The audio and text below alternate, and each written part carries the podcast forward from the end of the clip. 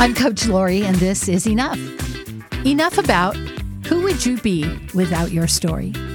We just did a workshop, What's Your Dinosaur? That's where we take a look at something that we told ourselves when we were a kid about who we are, and then we've believed it. Or maybe we have a story about how our husband left us. Or maybe a story about how somebody hurt us and abused us. Those stories are real, and it's really important to get them heard and validated.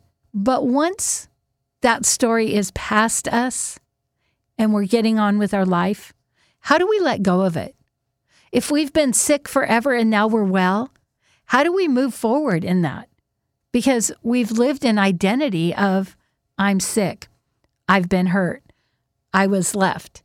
How do we turn that around and let go of that story so we can have a new, joyful story? For some of us, it's coaching. For some of us, it's counseling. It's not sweeping it under the rug. Every story must be told some way, somehow. Sharing our story helps us heal. But when does it turn into a story we're holding on to because it identifies us and we can't let go of it?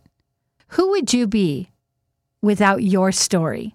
How would you live differently if you were no longer the person who was left, but the person who is moving on, loving their life? Living a new story can be really hard, but we can re identify ourselves at any time. We do not have to stay in old stories. Who we were in high school is not who we are today. And sometimes you go to a class reunion and everyone expects you to be the same. But that is not who we are.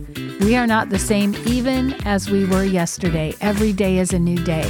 So, who would you be without your story? How would you want to live?